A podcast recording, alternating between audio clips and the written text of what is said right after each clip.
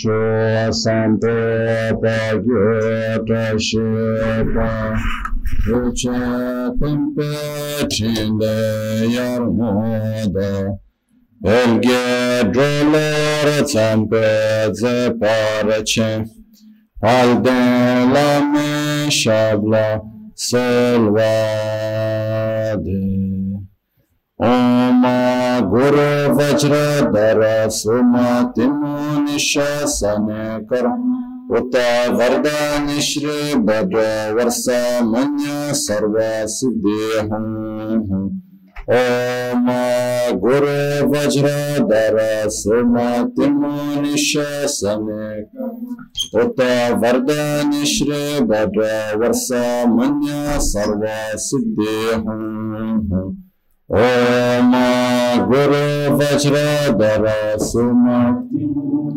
São, ok? Isso. Manya Sarva Siddhya Oma Guru Vajradhara Sumati Munishasane Karma Uta Vardani Shri Vada Varsa Manya Sarva Siddhya ओम गुरु वज्रधर सुमतिम निशसम वर्तन श्री भद्र वर्ष मुन्य सर्व सिद्धि हूँ ओम गुरुवज्रधर सुमतिमुनिशसन उत वरदान श्रीधर वसमन्य सर्वसिद्धिं ओम गुरुवज्रधर सुमतिमुनिशसन उत वरदान्यश्रीभद्रा वत्सामन्य सर्वसिद्धिः ॐ गुरु वज्रधर सुमतिमानिशसने कर उत सर्व सिद्धि हो ओम गुरु वज्रधर सुमतिमो निशासन कर वरदान्य श्री भद्र वर्ष मन्य सर्व सिद्धि हूँ ओम गुरु वज्रधर सुमतिमो निशासन कर्म उत वरदान्य श्री भद्र वर्ष मन सर्व सिद्धि ओम गुरु वज्र धर सुमतिमुनिशन कर उत वरदान्य श्री भद्र वर्ष मन सर्व सिद्धि ओम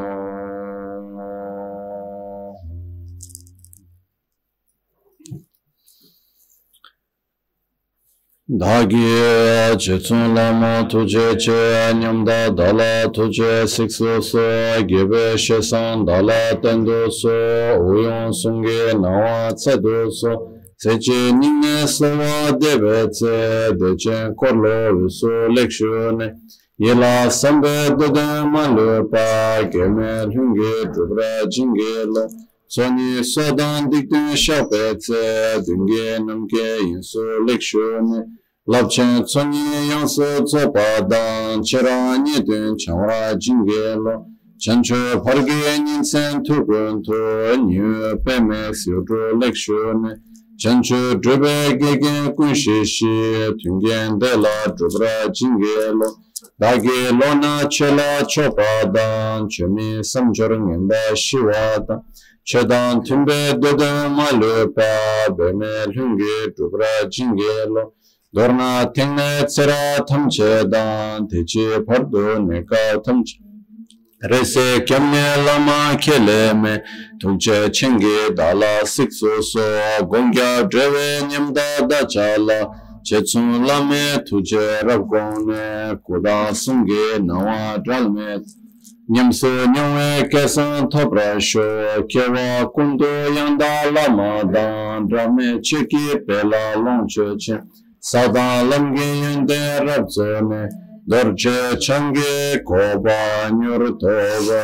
Şoya pakike kudan da gelo Pakike sundan da gelo Pakike turdan da geyi Tenyerme çıktı çingelo Ma kyuke kudan da gelo, ma kyuke sundan da gelo, ma kyuke tuldan da geyi, ten yerme çıktı cingelo.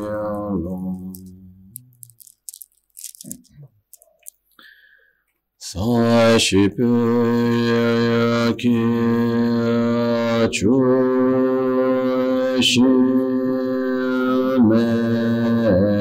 तो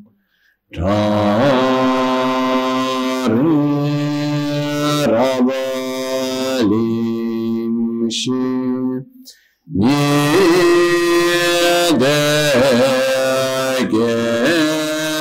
pādi sāṅgya shintu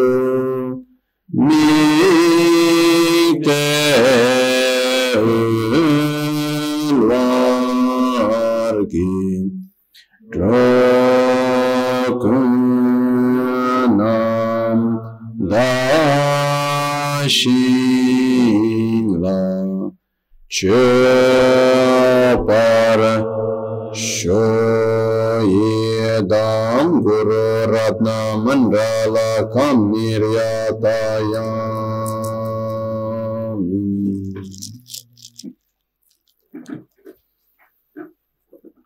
Sange çedan soge çanamla çançı perdu dani kepsu çi dāgī chūshē gībē sānām gī drolā piñchirē sāngē drupā rāshū sāngē chēdān tsogī chānām lā chanchū bhardō dāni kyabsū chī dāgī chūshē gībē sānām gī drolā piñchirē sāngē drupā rāshū sāṅgē chēdān sōgē chōnām lā chāñchō pārdō dāni khyab sōchī rāgē chīnsō gīvē sōnām gī drōlā pēnchirē sāṅgē drūpārashū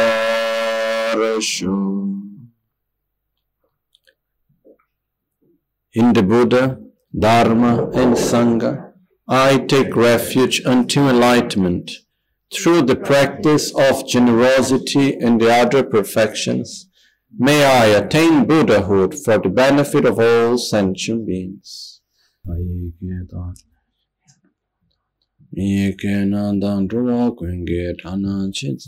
Tamche ke kelpa sangshe lekpar somla gawe shingidan. Kelpa sangshe lekpar somla gawe shingidan. Rapse zumbe nyamdan denbai. Nami kyan sum nyun. The great Lama Tsongkhapa in the very beginning of one text called uh, Zorim Rimna Saldron, which is the commentary on the completion stage of Guhya Samaja, he starts the text by saying, Dirjo pani kelpa sama she le person la gawe shingda rapse zumbe nyamda dembai na minui ki kyon sum pong la nyon. Dirjo pani kelpa sama she um, be aware of how fortunate you are of entering here. Reflecting clearly upon such fortune, like persona, gawe shingidang, you should Mm, enlighten yourself with joy.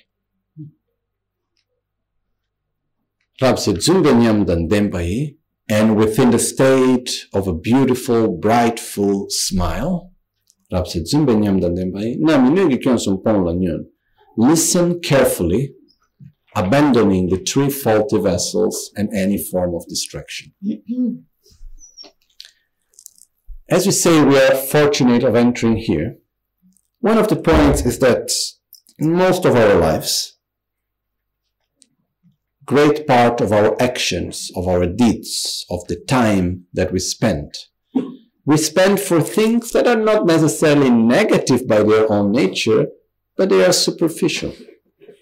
They are ephemeral. They are things that they they have no any how to say deeper meaning as they end more or less where they start. There is no they don't leave anything for us afterwards that we can use. And by no means they are there to support us to get out of our own cycle of insatisfaction, suffering, and so on. Most of these actions are that great part of our time we dedicate for our own survival in a more or less comfortable way. So since we are a child, we dedicate a lot of time to study, to prepare to work. Then we need to prepare ourselves for work. We put our whole direction in relation to making money and our own livelihood. Then we dedicate a great part of our own life dedicated for our own livelihood. There is the suffering of not having enough. There is the suffering of having more than what we need and not being able to manage it well. And what I do, how I do, and we are completely busy with all of that.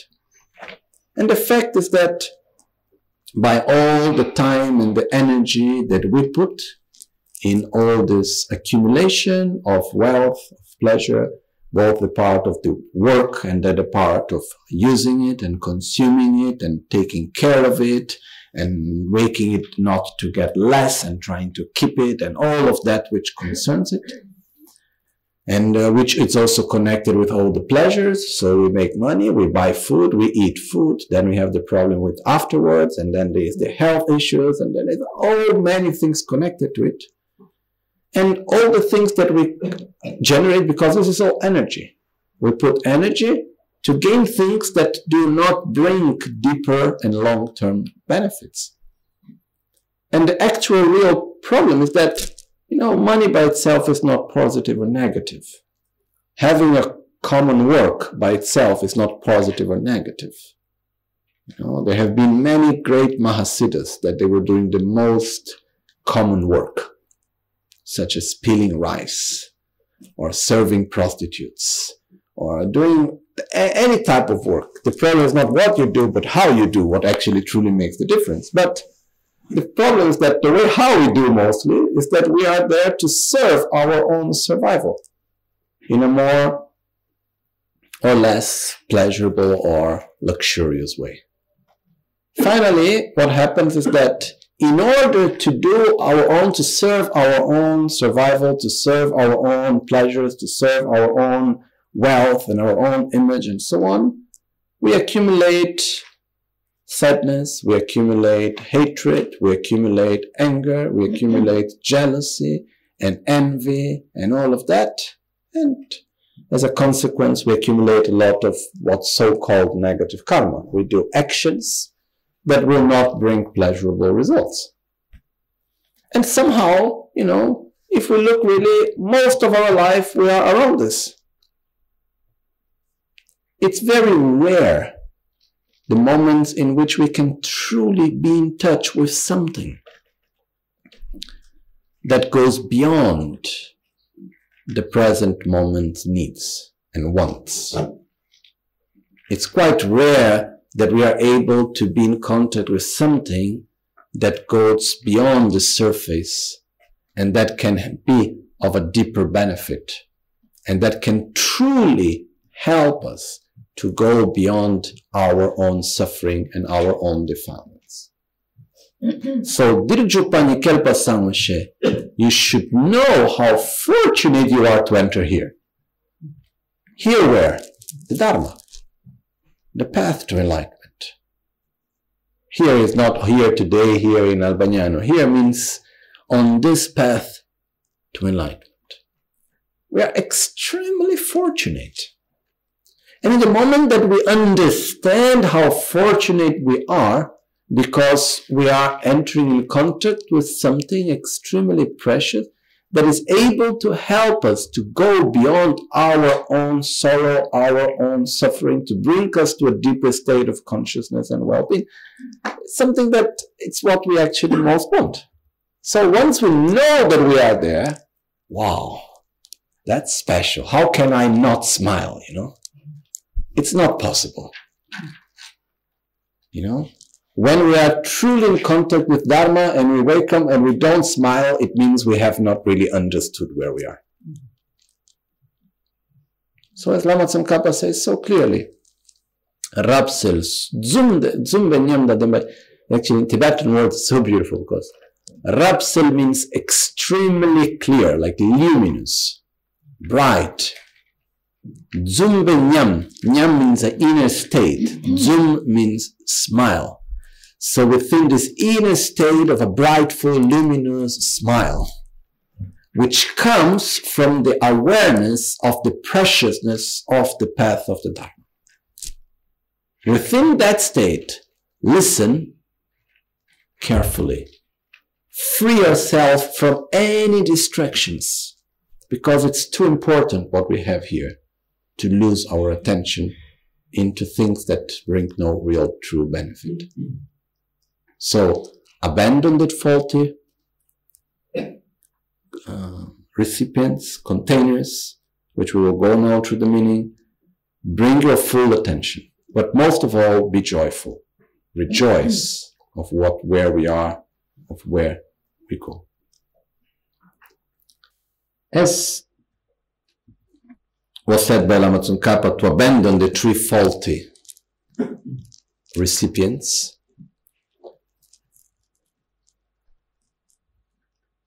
Basically it's the importance for us to be able to be present in the present moment to abandon the different forms of distraction. So the examples is that we have one container which is basically like a vase the image that is used in the first case the vase is upside down in the second the vase is in the right position but it's dirty with poison. In the third case, the vase is in the right position, it can be clean, but it has different holes in it. So, if the vase is in the right position, sorry, if the, if the vase is upside down, it doesn't matter how much nectar or pure water you pour into it, it will not keep any. If the vase is in the right position, but it's dirty with poison, even a little bit of poison. It doesn't matter how pure water you put into it, it will be poisoned. And in the third case, when the vase is in the right position, it can even be completely clean. When it has holes in it, it doesn't matter how much you pour into it, it will gradually lose it. So in the first case, it means when we are physically present in the place of the teachings, but mentally away. So this is an example when we are in the place of the teachings, but our mind is wandering who knows where. Or when we are physically present, but we are asleep. Sometimes we are half asleep. And we are even saying to ourselves, I'm listening, I'm listening, but actually we are not truly we are not able to keep anything. And uh, so this is the first, this is the most gross way, the most uh, clear way that we should avoid. So I am here, I should be present here where I am. And that's important. You know, we have time after to think about all the rest, but right now we are here. And we should give the right value of being here. So, similar to the fact that when we do meditation, any thought that arises, which is not the object of meditation, we do not block and we do not follow. Similar to that, when we are listening to teachings, any other thought that may come, we do not block and we do not follow. We just gently bring our attention back to the teachings that we are listening. Because our mind is not really trained to be fully concentrated. No? If we would take there have been some great masters and practitioners that they had full capacity of concentration. But it's not the case of most of us. Know? I don't know, it remembers me, I have not seen it, but it was said that when Kyabje Pabongka Rinpoche was giving the teachings of Lamrim, there were few disciples there. One of them was Kyabje Trijang Rinpoche. And they would be single pointed, concentrated, and they would write word by word that he was saying as he was saying. You know, and they had this ability of writing without looking at the paper. So they were looking at him and they would just go, you know. And this is why we have nowadays texts such as liberation in the palm of your hand and so on.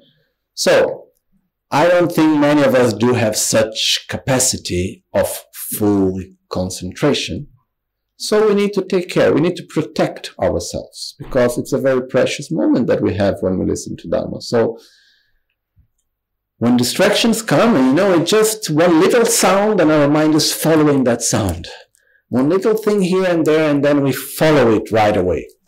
So we need to protect ourselves from it. So whenever we see that the mind slips away, we don't block that other thought, but we gently bring the mind back to the object, which in this case is not even the sound, it's the meaning that we go through as we listen to the teachings. Okay? In the second case, if we listen to anyone, or if we read anything, it doesn't matter who it may be. If we listen with anger, with jealousy, with envy, with any form of preconcept, prejudgment, we will pollute what we receive. So we cannot actually really trust what we listen when in the moment of listening, our mental defilements such as anger, jealousy, arrogance, and so on are strongly manifested. Because if, as I listen to you, I have very strong, not even very strong, but my arrogance is manifested, um, as I listen, I say, okay, but who are you to tell me this? And or is it really maybe this like that? And then now, then maybe there is together comes the mind of uncertainty. Then comes the judgment. And then if there is anger and also on, we will transform because we listen to others through the filter of ourselves. And when this filter is polluted with anger, with attachment, with fear, with jealousy, with envy or any other negative emotion in this way, what we receive comes through that filter. So it doesn't matter how pure it may be, it will come in dirty.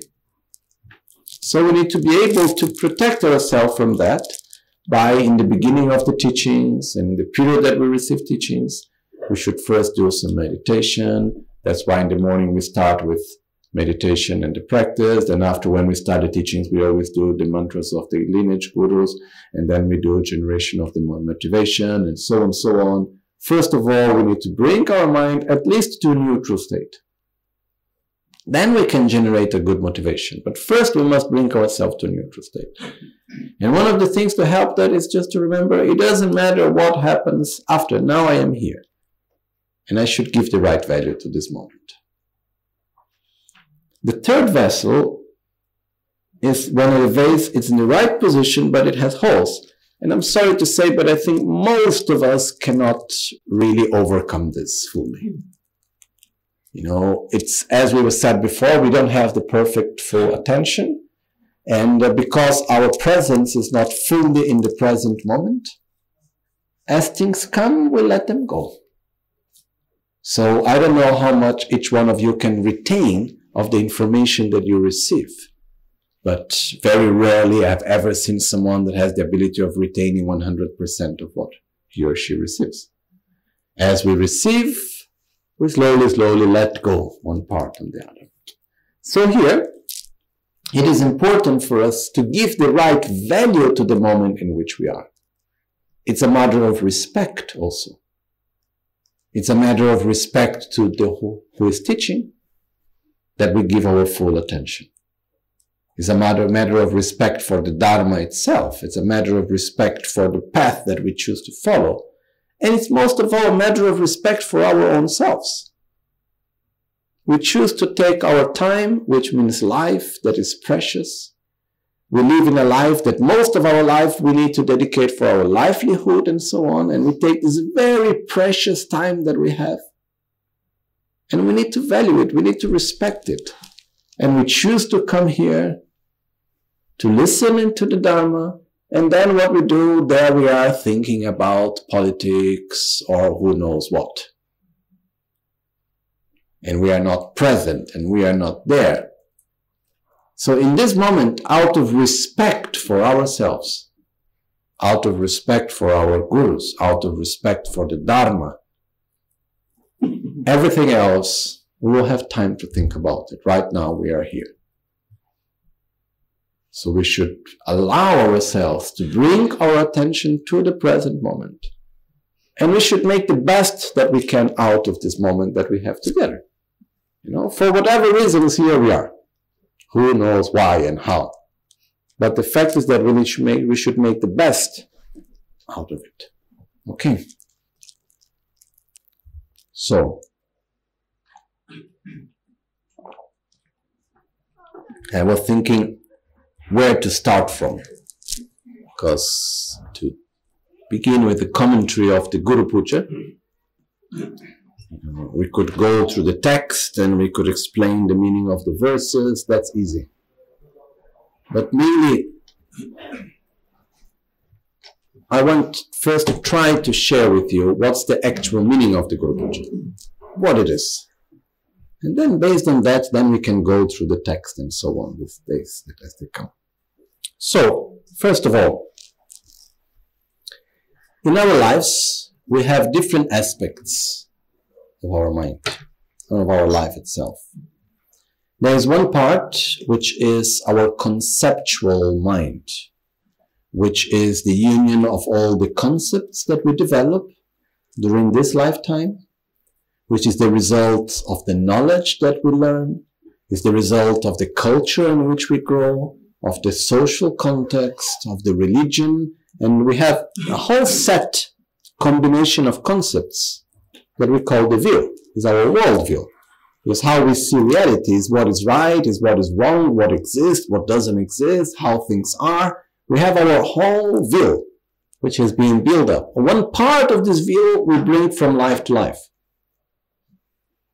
But most of it we build up during this lifetime. And it's very superficial, actually. A lot of it. And uh, it's very important. The view is very important because according, depending the view, it will determine the direction that we give to ourselves and our lives. So the view is fundamentally important. Tibetan is called tawa. And it's something that is very, very important, the view of reality. That's why even the central part of the path is to develop the correct view of reality. But we all have our own view. Okay? Which I repeat is the result of habits that we have that we bring from life to life and is the result also of the knowledge of what we have learned and experienced during this life. But very strongly influenced by the culture by the concepts that we receive. Okay. Another part of us much stronger is our own habits which traditionally is called the conduct chepa the conduct is basically the way how we act, physically, verbally, and mentally. And the way how we act and we react, it's not based on what we know. It's based on what we have experienced. We do not act based on knowledge. We act based on experience, on habits. We repeat patterns of habits that we have accumulated and created through our life. And there are two different ways of creating habits. One is by direct experiences. When we have a strong experience about something, it leaves a mark. And then that mark influences everything that comes afterward. It can be a mark like what we call trauma, which is something that's based on suffering. And then afterwards, we're not able to deal with situations without being influenced by that mark. It can be very positive marks. We meet someone wonderful, and then we have this very strong connection, and then we feel this deep love, and then we are influenced by it afterwards. There are many different ways, but direct experiences, they create new habits, new patterns. Or we need to generate artificial, which is known spontaneous ways of acting physically, verbally, and mentally that will gradually create new habits. The more I act in a certain way, the more I will act in that way. It creates patterns by repetition. This is how we are made.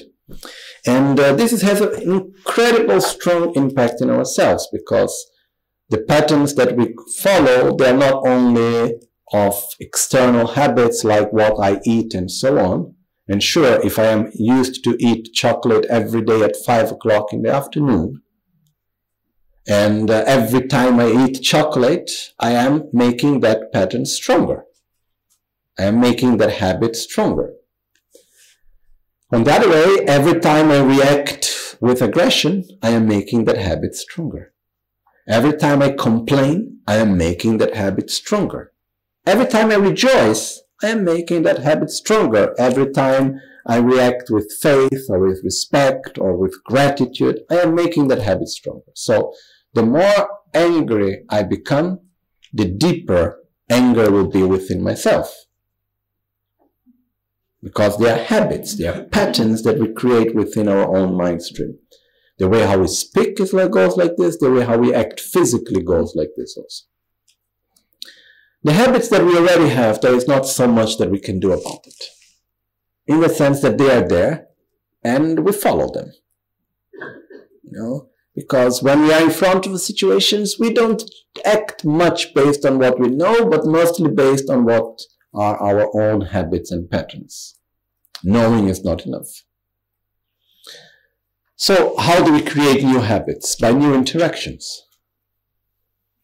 So when we interact with new situations, we have new experiences, we direct ourselves in a way which is not the common way that we are used to do, then gradually we can create new habits and we can change the old ones. And we are doing this daily, every moment of our life, willingly or not. So, habits can be created in a very subtle way also, actually not so subtle even, but I just remember one time I was with a person and this person was having a repetition of a way of complaining and going in conflict with someone else and it was very harmful for the person himself and for the other person also it was not a good situation and i tried to explain to him in all different ways how and why and gently and explain you shouldn't do like this and because of this. And it was of no benefit. Then one day I was alone with this person and then suddenly the person again entered the same pattern. And then I just said, okay, I tried in the kind way. Let's try in the hard way. So I start making a sort of theater because that's not part of my own nature. And I start shouting and I try to make it strong to make, okay, it must look real. So I try start shouting and I hit my hand and uh, I make in the strongest way as I could. And somehow it worked temporarily. The main thing is that sometime later, a few weeks later, I got into the same situation again with the same person. And then I thought, okay, it worked faster in the hard way. Let's try it again. And the first time I did it, it was really painful. It was really painful to react with such aggression. For me, it was not part of my nature. It was really painful to do it. Second time that I did it, it was much less painful. Sometime later, I found myself in a similar situation again, and almost without thinking, I started to react in the same way. Luckily, I could look upon myself and I could say, stop it. And I could see how easily it was to fall into a new habit. Because My whole life, I have never reacted aggressively. It's not part of my own nature. I have other faults, but not this one. And then, because artificially I reacted aggressively once, twice, the third time is almost naturally coming. So we create patterns very quickly, very easily. So we have the power to choose new habits and to make old habits somehow weaker. We have the possibility to deal with it. And this happens by the situations that we go out daily, the people that we meet, the interactions that we have, the places that we go, the words that we say, the thoughts that we have. There is the possibility of directing ourselves by creating new habits and changing the old ones. And this traditionally is called Gompa, which is mostly translated as meditation, but I don't think it's a very good translation. I would translate it mostly as familiarization. And the whole path is divided into view, conduct, and familiarization. Tawa Chepa Gomba. And uh, about the view, we study, we learn, we create new concepts and so on. And that's wonderful. And that's beautiful and that's important. About the conduct, we try, but somehow we are following the habits. It's in the familiarization where we can truly make the change. Okay? As we have seen, we are mostly made out of habits. And uh, to create new habits, there are basically mainly two ways. One way of creating a new habit is having a direct experience, which is the best way, but it's not so easy. To have strong, direct experiences, virtuous, positive experiences is not so simple. It's not so easy. And then there is the other way of inducing oneself through recitation, through visualization, into a certain state of consciousness, and by that creating a new habit. Okay, or own mind. So as I was saying before, how to introduce the Guru Puja, because we will go through the verses, the meaning of the verses, the visualizations to do, but this is some, let's, for me at least, this is the easy part. This is technical information which we have written in books and we can read it and we can study it and everything is there. But the main issue is that by reciting this, what is the state of consciousness that I should generate? That is an antidote to what defilement that I must apply. And we should understand that the Guru Puja is not a ceremony. It's not a text that we should recite because we want to be a good Buddhist. Who cares about being a good Buddhist? That's not what we are here for. We are here in order to use this powerful tool. It's a tool that is like a hammer, but if you keep the hammer hanged on the wall, it doesn't not so useful. You need to use it for its purpose. But if you take the tool and really in order to eliminate one's defilements, develop one's qualities by developing new positive habits. Especially because, as it is said in different commentaries, I was reading one of the commentaries of the Guru Puja, which is called Kachin Lumkurma, which is named the commentary of the Guru Puja, that the name is the Kachim how you say in English, testamento. Will. The will, like when a person dies, the will carried by the wind is the name of this commentary. It's one of the not so common commentaries of the Guru Puja. Anyhow, it was putting very clear in the beginning of it, saying, if you are physically, personally in front of your Guru, and you are able to follow the correct way of acting mentally, internally, and externally, you don't need to recite one word. You don't need to do one visualization. You are doing the actual by direct practice. You are creating the direct experience. When you don't have the opportunity of having the direct experience, then we must induce ourselves to the experience through visualization and recitation and so on.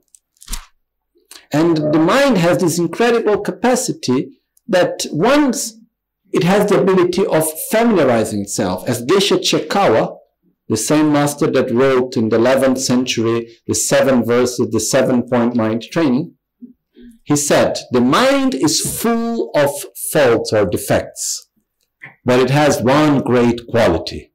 Whatever you teaches, it follows. And that's it, you know. Why can we become a Buddha? Because we are interdependent, because we, we are made out of habits. If we direct ourselves in a way, we will follow. We are not inherently ignorant. We are interdependently ignorant. And the more we follow in one way, the more we continue to follow in that way. So how to create new direction, how to create new habits of body, speech, and mind, new patterns by having more direct experiences, and this is the most beautiful but very difficult to create them also. Because having direct experiences doesn't mean only being physically in a certain situation. It means having the right in, inner attitude within the external context and being able to have to have one's own heart deeply touched in a non-conceptual way. That's not so obvious. Okay? For example, doing the correct Guru Puja in a direct way, it doesn't mean just to be by the side of our own Guru and saying, oh, how nice you are, and smiling and being respectful. It goes much beyond that. But after we talk about this. But the mind has a very special capacity, which is, even scientifically speaking, it says that what we imagine and what we experience directly through our senses, the mind is not able to make distinction between the two. So, if I reflect upon the meaning of something, I am cultivating view. I'm cultivating concepts.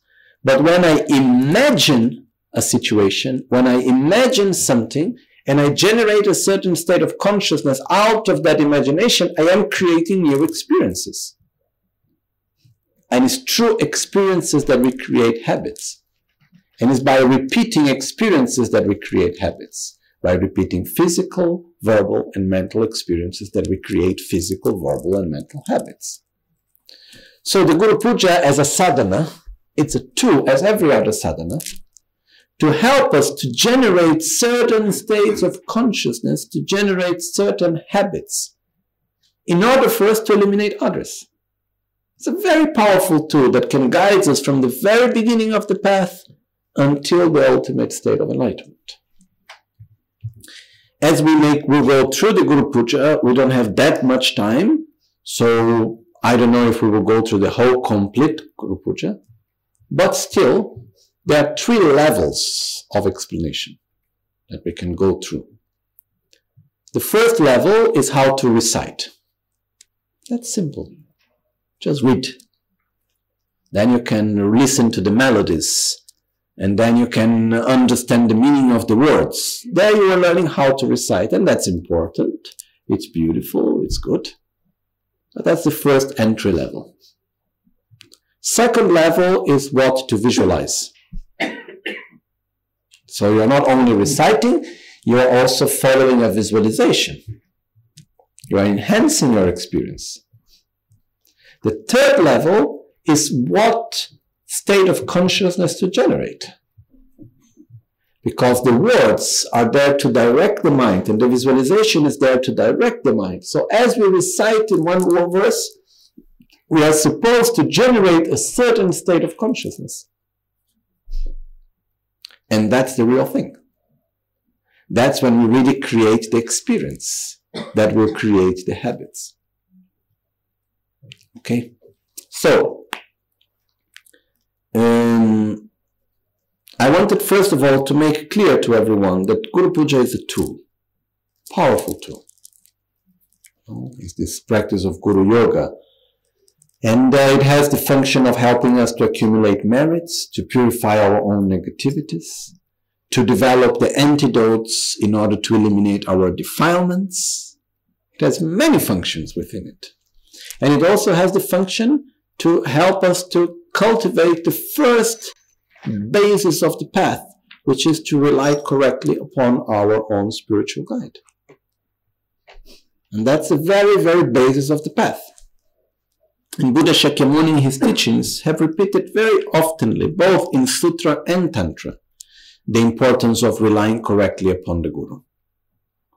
And uh, the importance of relying correctly upon the Guru, the faults of not relying correctly upon the Guru, how to rely mentally and how to rely externally on the Guru. So this is something that comes again and again on the Sutra and again and again on the Tantra. On the Sutra, mainly when we go through the teachings of the Vinaya, this is very clearly explained, and in the Tantra, it's very often repeated also.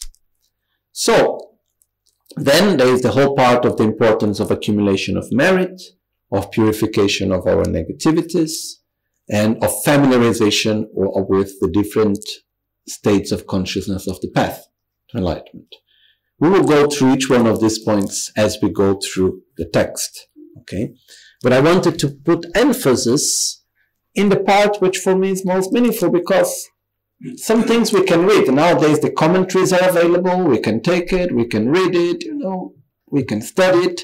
But really at each part of the practice, it's a very powerful antidote for what? And what state of consciousness we should develop within it. Okay?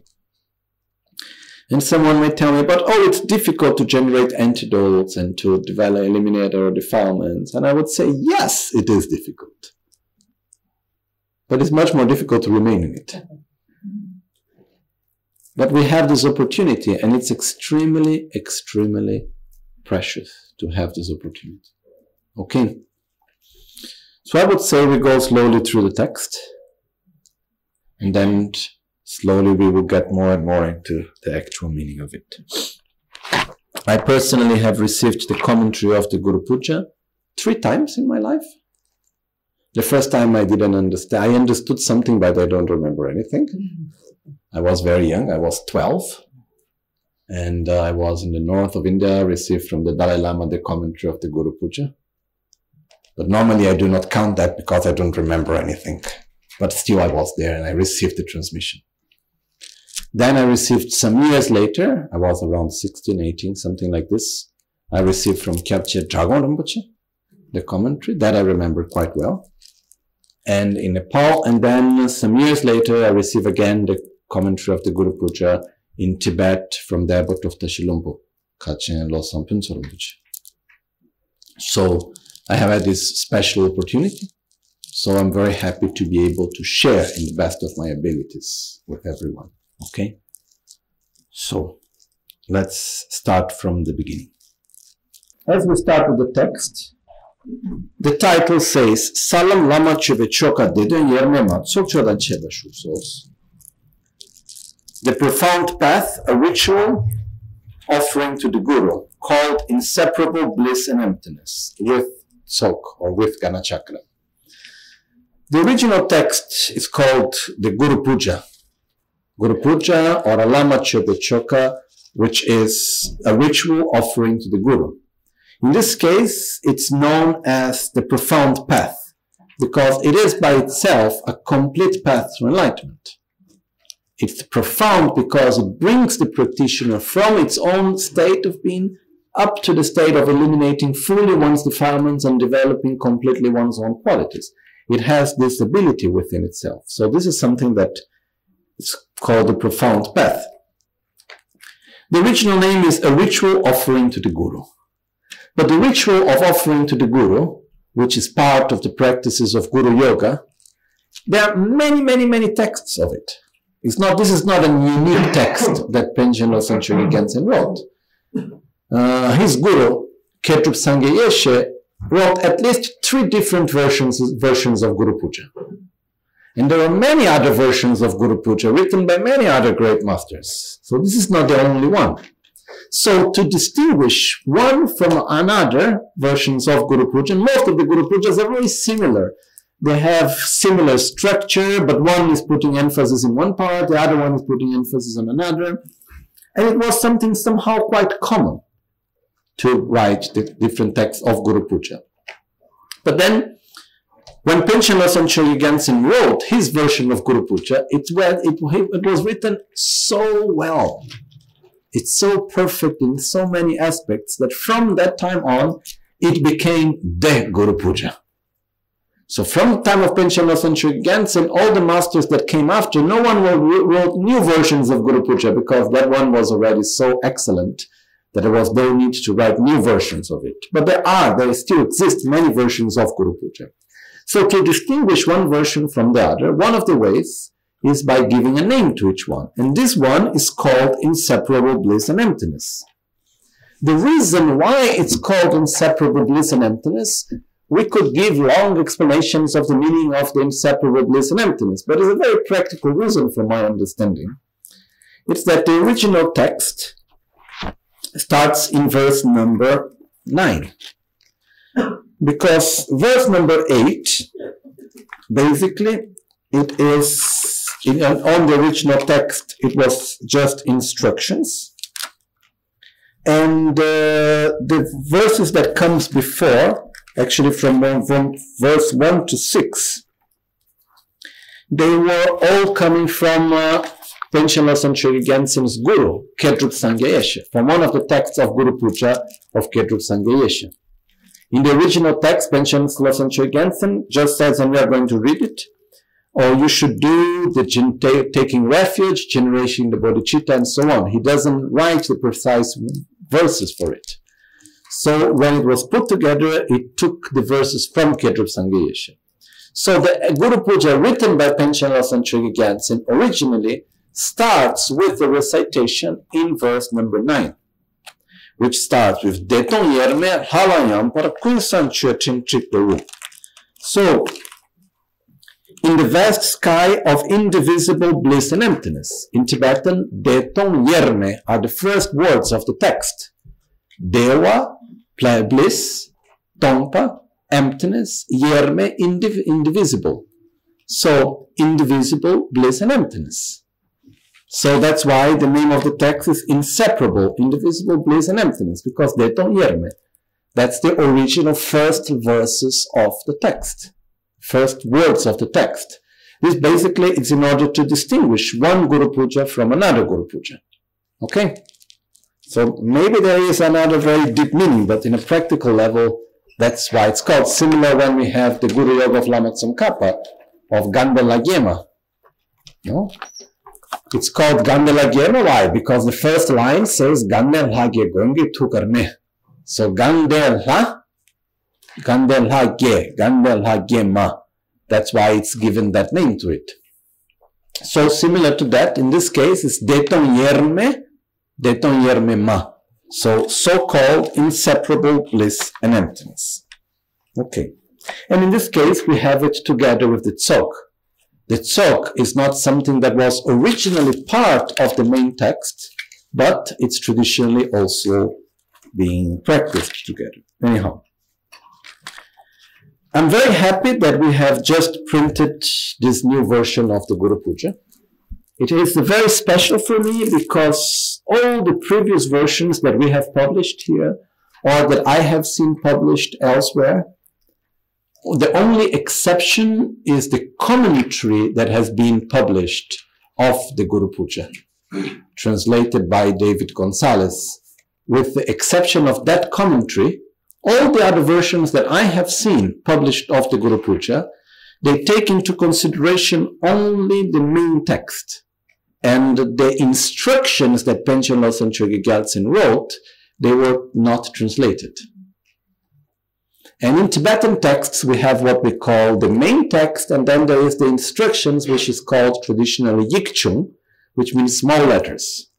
And in all the texts, you have like the big letters is what you are supposed to recite, and the small letters, which physically are smaller, is what you are not supposed to recite, but are the instructions and very often the instructions are more important than what you are supposed to recite in many sadhanas. So, it's very, very important always to do, to read carefully the instructions and to translate the instructions. And for whatever reasons, for a very long time, the Guru Puja has been published without the instructions that were written by Panchen and Chökyi So since some time, we went through the translation of the instructions, and then now here we publish the version with the instructions written by Panchen and Chökyi Okay?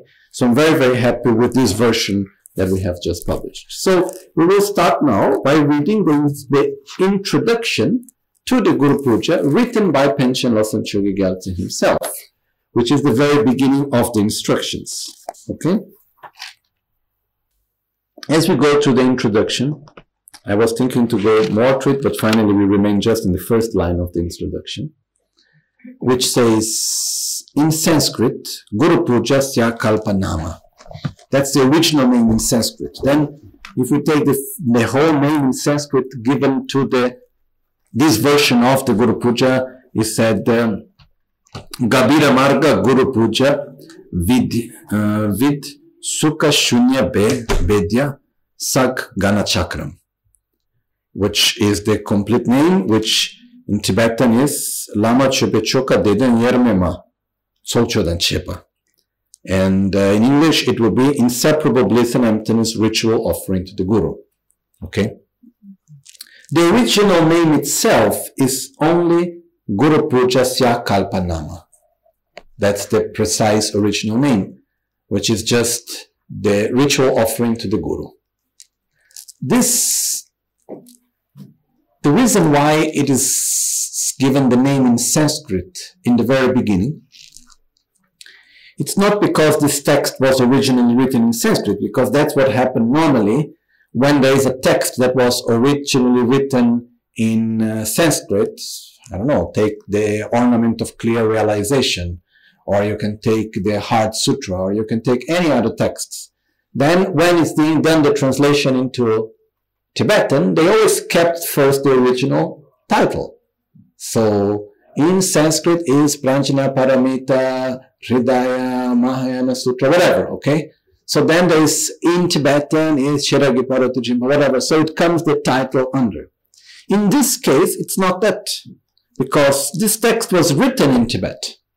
It's not a text that was written in Sanskrit and then later translated into Tibetan. So someone may ask, so then why is this, this title added in Sanskrit also?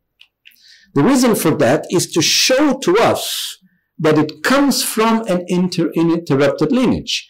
Even though the text originally was written in Tibetan, the practice, the system, the tool has been given from master to disciple from Buddha Shakyamuni up to Panchen Losang Gyaltsen.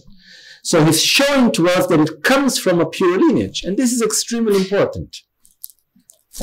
It is said that whenever we go through a spiritual practice or a spiritual system, we must assure ourselves of two things.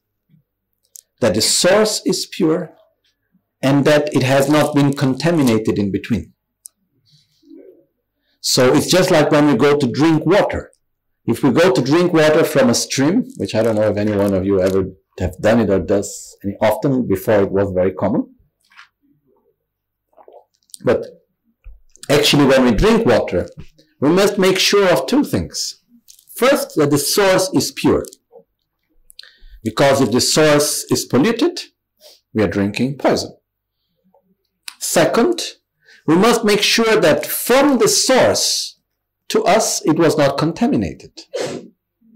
Because maybe one small contamination, like when you go to drink water in the mountain, one important thing is not to check if there is not any village passing by before or things like that. So to make sure that the water was not contaminated. No?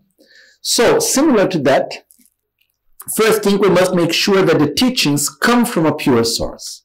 And this pure source is Buddha Shakyamuni. Because Buddha didn't give the teachings based only on technical understanding. It's not that Buddha went to the greatest universities and learned a lot of knowledge and made a master and a PhD, whatever, and then wrote many books and became the greatest of the greatest of all scholars and had a lot of knowledge and made his own system out of a lot of study. No. Buddha had a direct experience of eliminating his defilements and developing his qualities to the maximum potential, of true love, of true wisdom.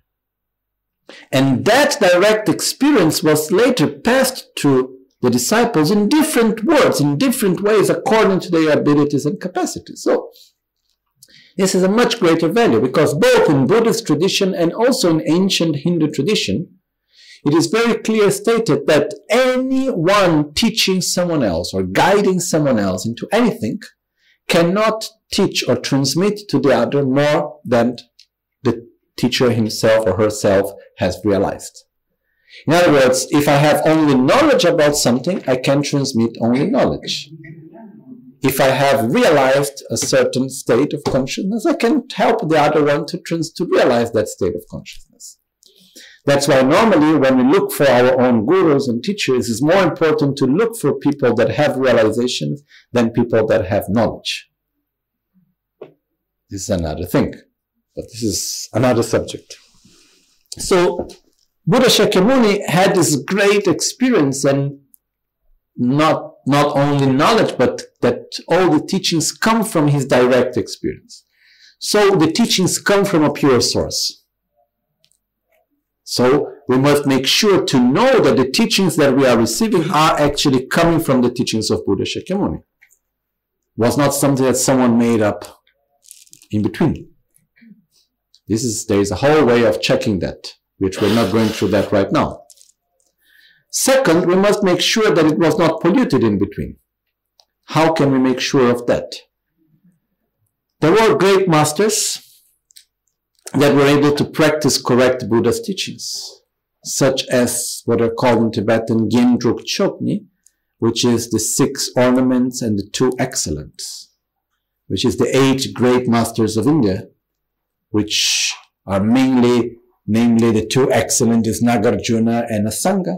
Then there are other masters such as Vasubandhu, Chandrakirti, uh, then there is Shantideva, many other great masters that they have kept purely, especially Nagarjuna and Asanga, they were called Shinta Solche, which means the ones that reopened the road or the path for the chariot to go. Okay?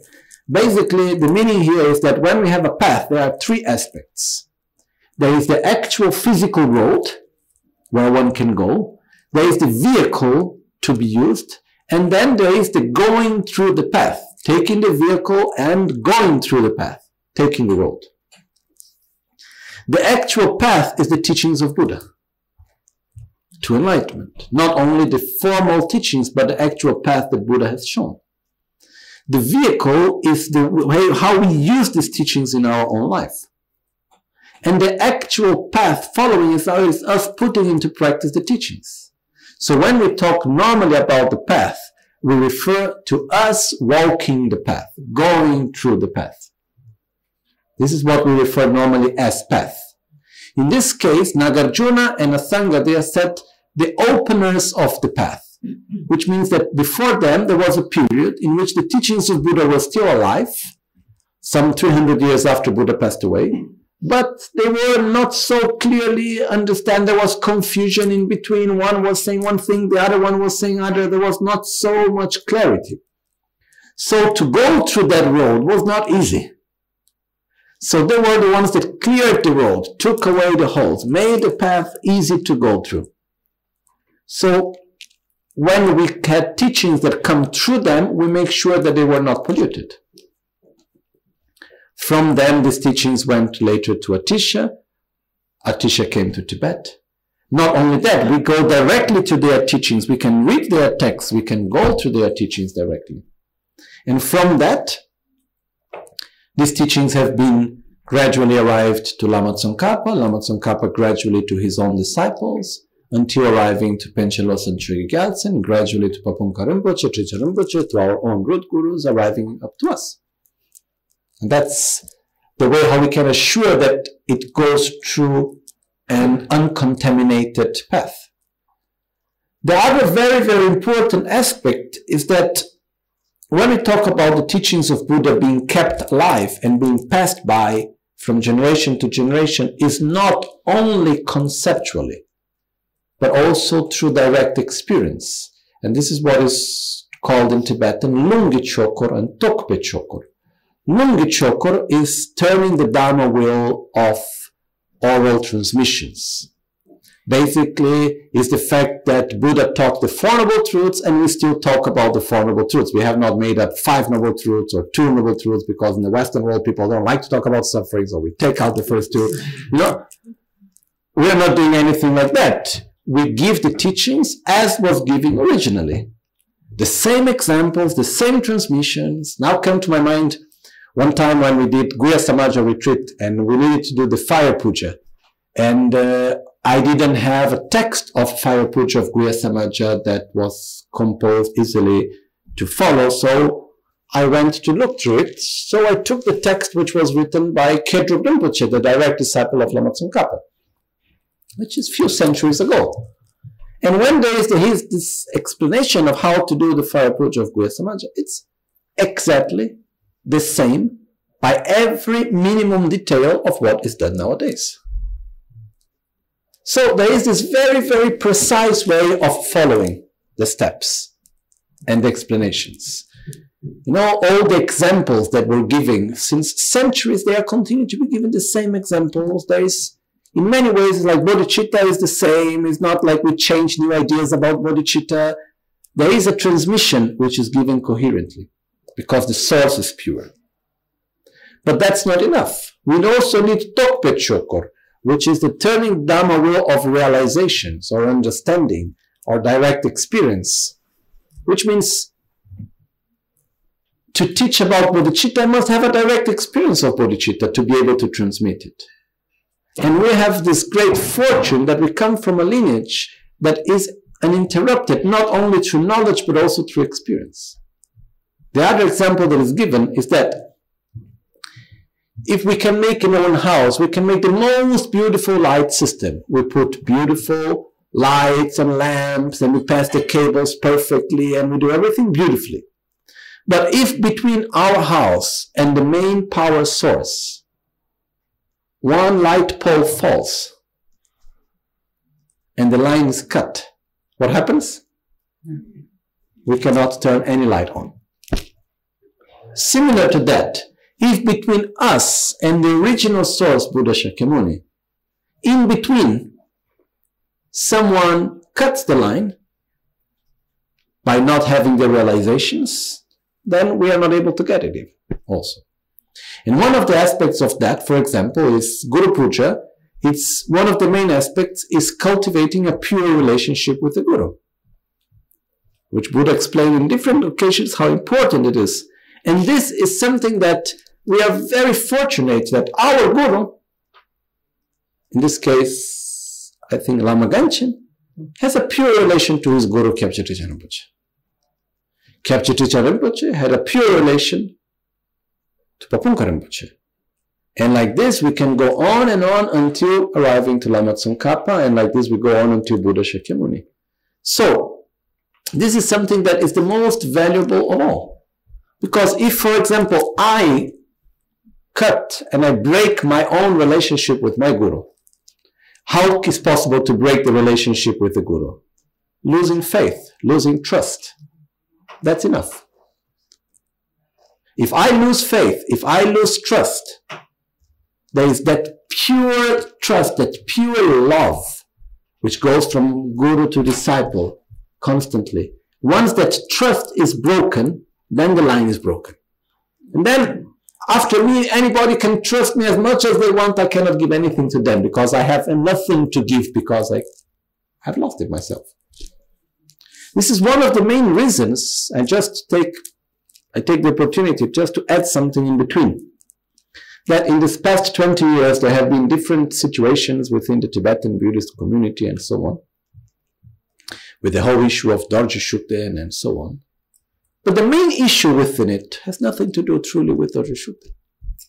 The reason why our gurus have been so strongly keeping one's own position and doing everything has nothing to do truly with the Rishupti. Has to do with keeping purely the relation with the guru. Keeping the line on for us. Because if one of them loses the faith, loses the trust, and the pure relation with their own gurus, then they have nothing to give on to the next. And this is the main issue. So our gurus kept it purely with their own guru and let this go on. That's why when I was once in Tibet, came some monks from the monastery of Nyemo Gyalchen, near Tashilhunpo, near Lhasa, and then they, they between Lhasa and Shigatse, and they asked me, oh, can you give us some teaching, some transmission of the three main aspects of the path? And I said them, but why me, you know? I am not the most versed person with the greatest knowledge of Buddhism and so on. There are many monks here with much better knowledge than me. Why did they, they can do? They said, oh, because you come from a pure lineage and we want to create a connection with that lineage. So we have this fortune within our hands. So as we go to the Guru Puja, when we say Guru Puja in Sanskrit, is because it comes from an uninterrupted lineage, not only of verbal explanations, of technical techniques to follow, but from heart to heart connection, from guru to disciple, from master to disciple, from father to son, from father to daughter, up to us. And this is something that has no price. It's something that goes beyond anything that we may ever be able to look and to pay and so on. And uh, we have this great opportunity, so we should take good care of it. And just one thing before to conclude for today. Someone may think, oh, but I don't have a very pure relation to the Guru. I have doubts. I have this. I have that. Mm-hmm, mm-hmm, mm-hmm. To have a pure relation to the Guru is not easy and it's not obvious. If it was easy and if it was obvious, there would be no need of Guru Yoga practice. There would be no need of hundreds and thousands of pages of Lam Rim explanation of how to rely upon the Guru. There would be no need of so much emphasis into this part of the path. If it was easy and if it was obvious. We have the fortune that we are in a path, in a lineage that gives us this pure connection. Now we need to develop within ourselves, and that's why we do the Guru Puja. That's why we study, we practice, we train ourselves, because it's not obvious and it's not easy. It takes a lot to be able to do that. It's not something simple, and it's not something for beginners. It's something that we should cultivate through our lifetime. Once we get it, then all the rest goes very smoothly until we generate a truly pure relationship with the Guru, it's like taking the boat on the earth. Once we create that relation purely in the correct way, it's like putting the boat in water. And it just flows. Still need energy, but then it flows. Okay? So tomorrow we will continue the text.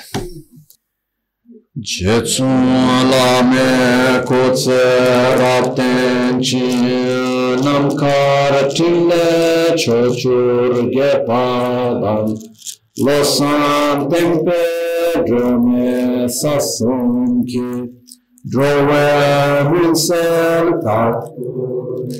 Yur chi sashi peke chushi metota. Vira vinshi nide gembadi sange shindo mite urvaragi. Drogo namda shingla che prasho yidam guru ratna mandala. Kam niryataya.